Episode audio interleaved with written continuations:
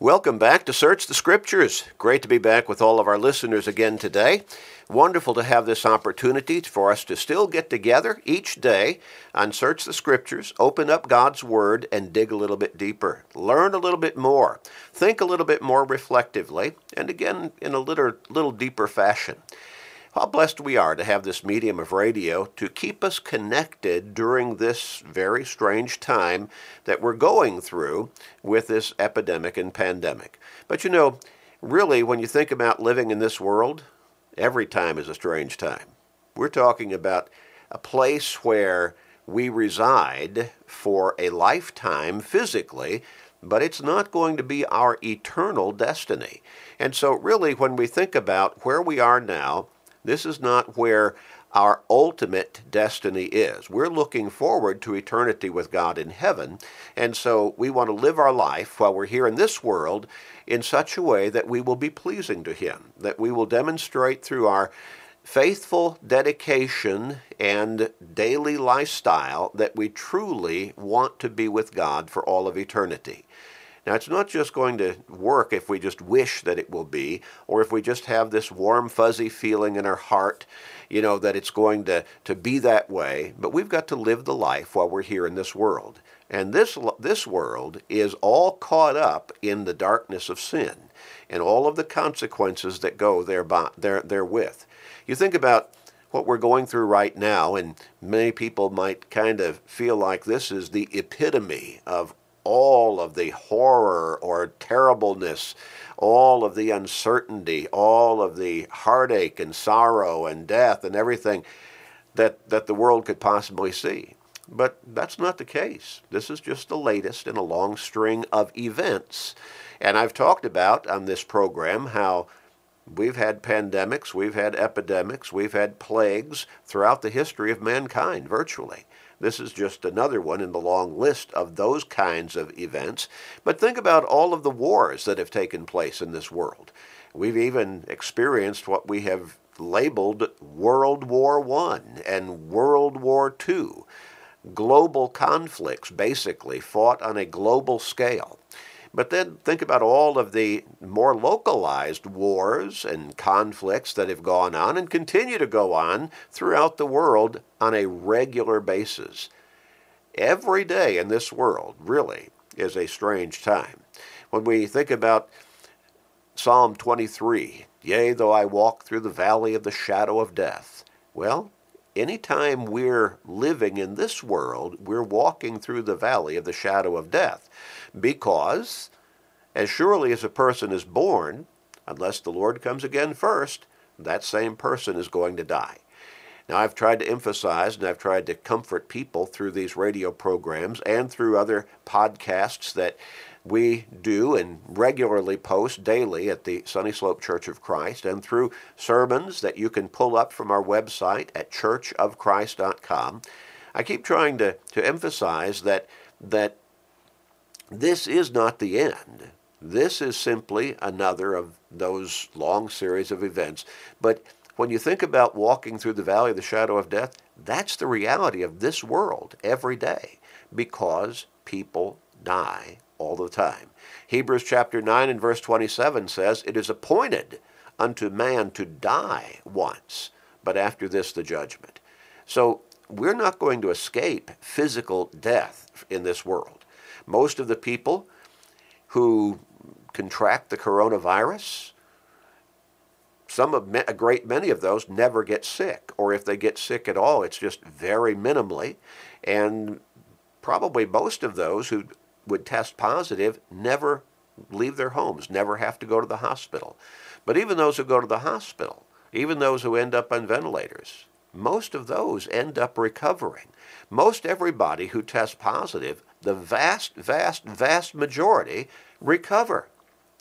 But as I've emphasized on this program and through our other daily lessons and weekly sermons and so on, Bible classes, they're still going to die. They're going to recover, but they're still going to die one day because it is appointed unto man to die once. But after this, the judgment. And so we need to be ready for those two realities physical death and then the judgment.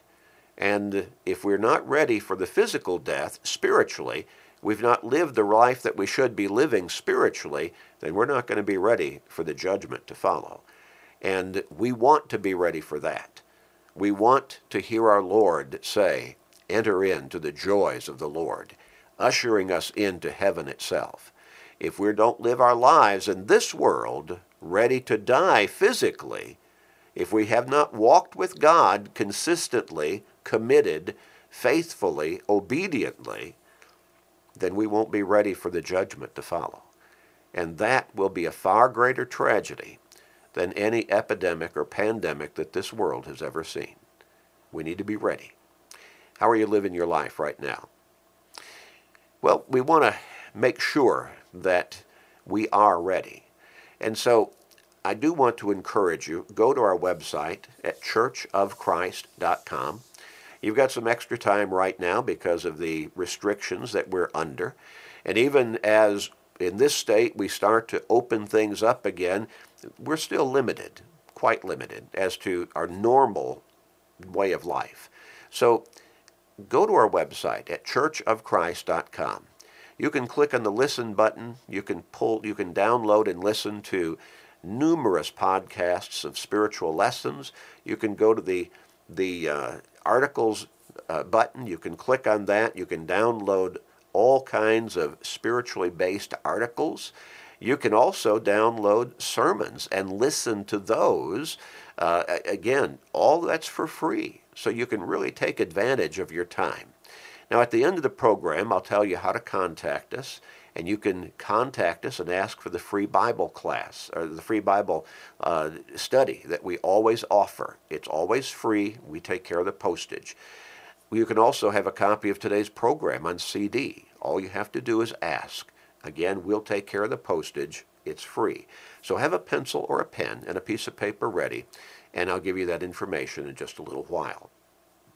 I want us to begin a new series of studies this morning and this evening, depending on when you're listening, because we're on several times a day.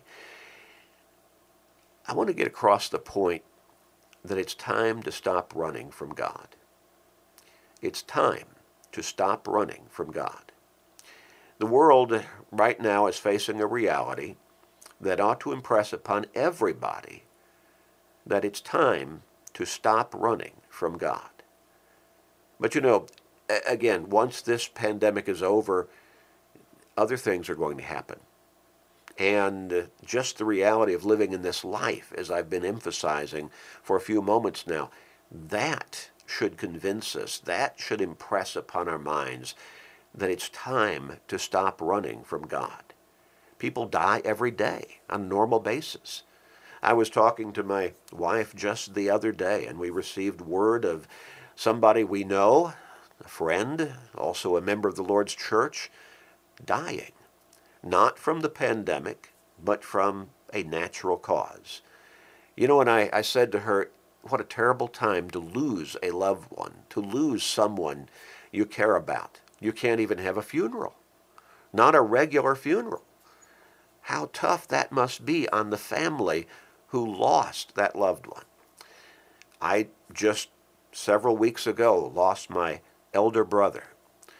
And upon reflection, speaking to his widow a few weeks later, I said, you know, and, and I said something along the line, I believe, that I, I don't want this to sound, you know, macabre or uncaring or flippant, but if he had died one week or at least two weeks later, I'm not sure anybody could have come to the funeral who would have had to have traveled because by that time we were moving very close to things shutting down and having restrictions of all kinds placed upon us.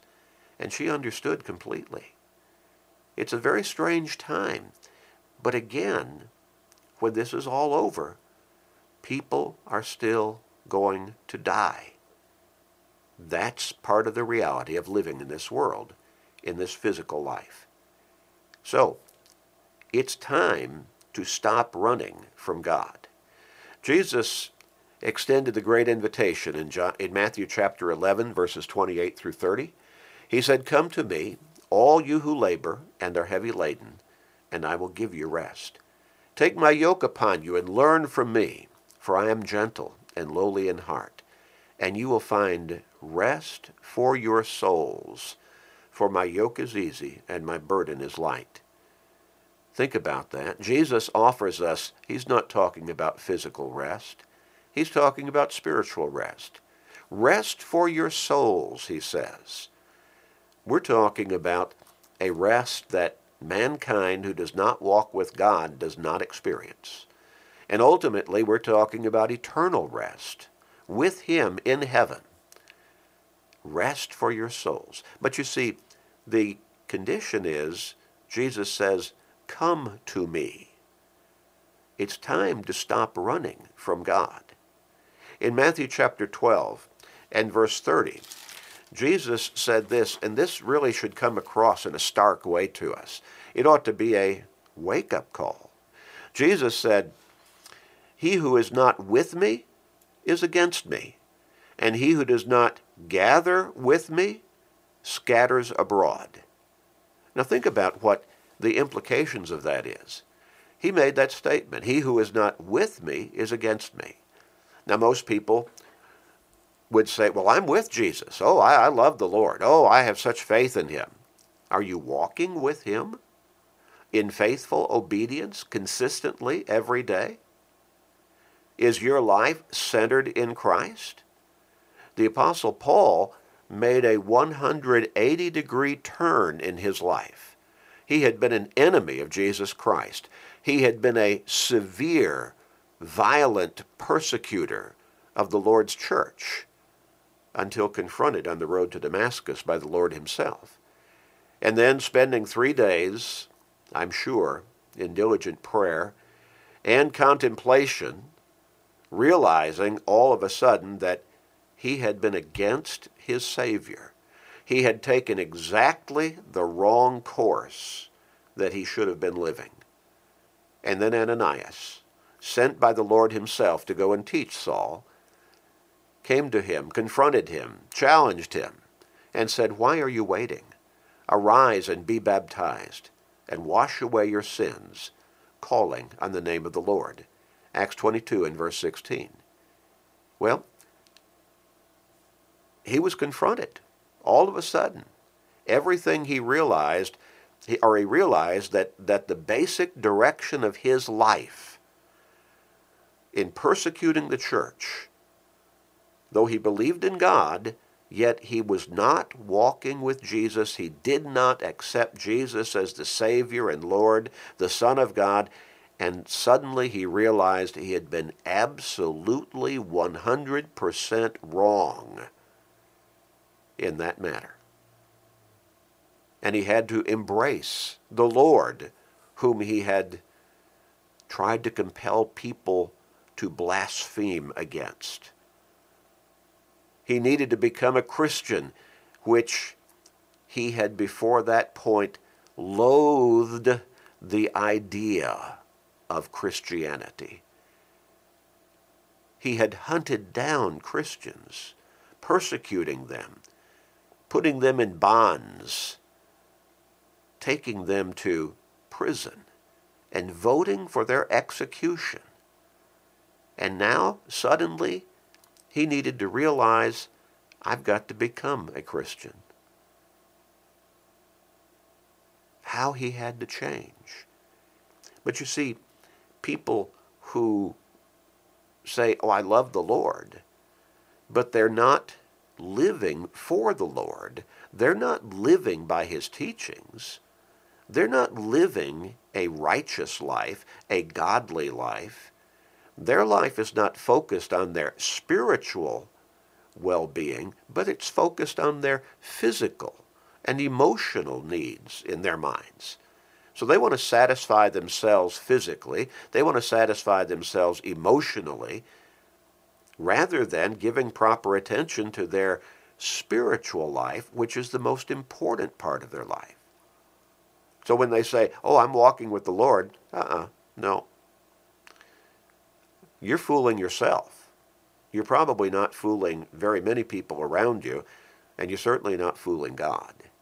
It's time to stop running from God. Jesus said, He who is not with me is against me. We could think of, an, of a classic example of someone running from God. Now, you're not going to see that particular phraseology, but the sense is there. We find Saul of Tarsus, after he had become a Christian, years later, after he had become a gospel preacher, after he had become a divinely appointed apostle of Jesus Christ. Imagine that. You talk about a changed life. How could a life change any more radically than Saul of Tarsus, the exceedingly enraged enemy of the church, as he had described himself in one particular text of Scripture. Now, being an apostle of Jesus Christ, he had compelled people. You might get the idea there of certainly intimidation, but perhaps also torture. Compelled Christians to blaspheme the name of Christ. And now he upheld that name. He lived for his Lord. He walked with his Lord. He's in jail under Roman custody. In Acts chapter 24, the Roman governor was a man named Felix. And Felix knew something about Christianity, and he was intrigued to the point that he wanted to listen to Paul. And so he brought his wife and he gave Paul an audience. He wanted to hear what Paul had to say. And so in Acts chapter 24, beginning with verse 24, we read this. And after some days, when Felix came with his wife Drusilla, who was Jewish, he sent for Paul and heard him concerning the faith in Christ. Now, as he reasoned about righteousness, self control, and the judgment to come, Felix was afraid and answered, Go away for now. When I have a convenient time, I will call for you. Oh, what Paul was preaching, teaching on that particular occasion was hitting home with Felix. Paul was preaching about righteousness, self control, judgment to come, Felix was afraid, and he sent Paul away. He didn't want to hear any more on that occasion. When I have a convenient time, I will call for you. Now, the text goes on and said that he gave Paul audience a number of times, but Paul was still a prisoner. And when, when Felix referred to that potentially convenient time, we don't find that he ever found the time to become a Christian, to give his life to the Lord. Prayerfully, hopefully, somewhere along the line he did, but it's not recorded in Scripture. So we're left wondering. Felix needed to stop running from God. He was living a life that was not one living in righteousness, godliness, self control, and he needed to change. He needed forgiveness, he needed to walk with the Lord. He needed to quit running from God. We go back to 1 Kings, 1 Kings chapter 18. We find the people of God, at least that's what they were supposed to be, but they had become, for the most part, very ungodly. Instead of being dedicated to God and worshiping God alone, well, they tried to mix belief with God and worship of God with belief in idols and worshiping idols and calling them gods, lowercase g, and praying to them as though they were deity. They were just statues. They were just pieces of rock, stone, metal, wood carved into some kind of image and they were calling those gods. Now, does that sound absurd? Ludicrous? Does that sound rational at all? But that's the way of the state of things for those who were supposed to be God's people during that time. And so God had brought a drought upon the land.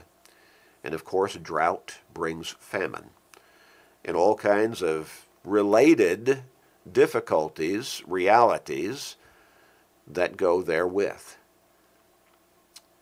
The drought had lasted for a long time. And then God sent Elijah, his prophet, to the king of Israel and told him, Gather the people and gather these false prophets of the idols that you're worshiping and bring them to Mount Carmel.